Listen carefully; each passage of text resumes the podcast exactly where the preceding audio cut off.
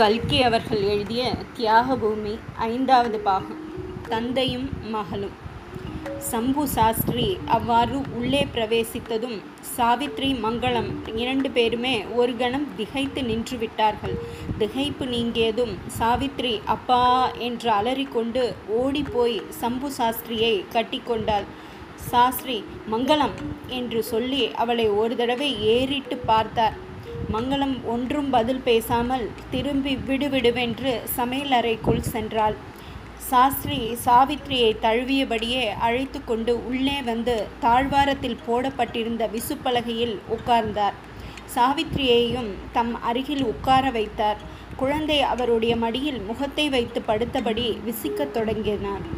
சமையல் அறையில் உள்ள சற்று உரத்த குரலில் சம்பு சாஸ்திரியின் காதில் விழும்படியாக பின்வரும் சம்பாஷணை நடந்தது. அடி பெண்ணே நான் அப்பவே சொன்னேனோ இல்லையோ? நீ விளையாட்டுக்காக ஒரு காரியத்தை செய்ய போக அவர் நிஜந்தான்னு நினச்சுண்டாலும் நினச்சிக்குவர். வேண்டான்னு சொன்ன கேட்டாதானே? நினச்சுண்டா நினச்சிக்கட்டுமே.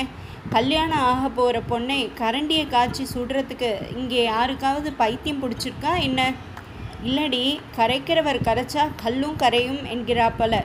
இந்த பொண்ணு இல்லாத்தையும் பொல்லாத்தையும் ஏற்கனவே சொல்லி வச்சுட்டுருக்காளே வேணும்னா இனிமே அவர் வெளியில் போகிற போது பெண்ணையும் கூட அழிச்சுட்டு போகட்டும். அவள் ஹிம்சையை இத்தனை நாளும் பொறுத்து பொறுத்து பார்த்தாச்சு. இனிமே என்னால் பொறுக்க முடியாது. இதையெல்லாம் கேட்டுக்கொண்டிருந்த சம்பு சாஸ்திரி சாந்தமான குரலில் குழந்தை சித்திக்கு கோபம் ஊட்டுறதுக்கு நீ என்ன பண்ணினே அம்மா? என்று கேட்டார். சாவித்ரி விசித்து கொண்டே நான் ஒன்றும் பண்ணலை அப்பா. பூஜைக்கு பூ தொடுத்துட்டு இருந்தேன். சித்தி கிணத்துலேருந்து ஜலம் கொண்டு வருவதற்கு கூப்பிட்டா காலமே இருந்து இருபது குடம் ஜலம் கொண்டு வந்து கொட்டிட்டேன் அப்பா. இதோ பூவை தொடுத்து வச்சுட்டு வரேன்னு சொன்னேன்.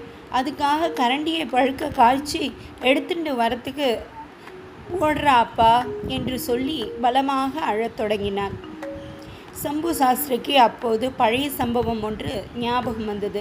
பத்து வருஷத்துக்கு முன்னால் நடந்ததென்றாலும் நேற்று நடந்தது போல் அச்சம்பவம் அவர் கண் முன்னால் தோன்றியது. சாஸ்திரி மாட்டுக் கொட்டகையில் இருந்தாள்.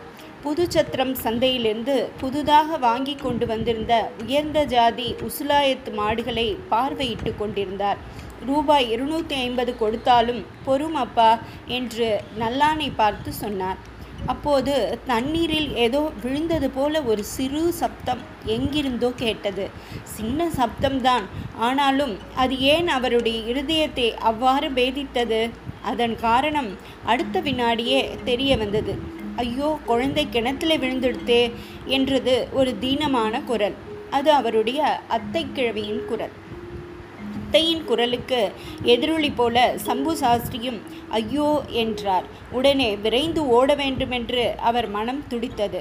ஆனால் அந்த சமயத்தில் அவருடைய கால்கள் சொன்னபடி கேட்டால்தானே இரண்டு அடி வைப்பதற்குள் முன்னால் தடுமாறி கீழே விழுந்தார்.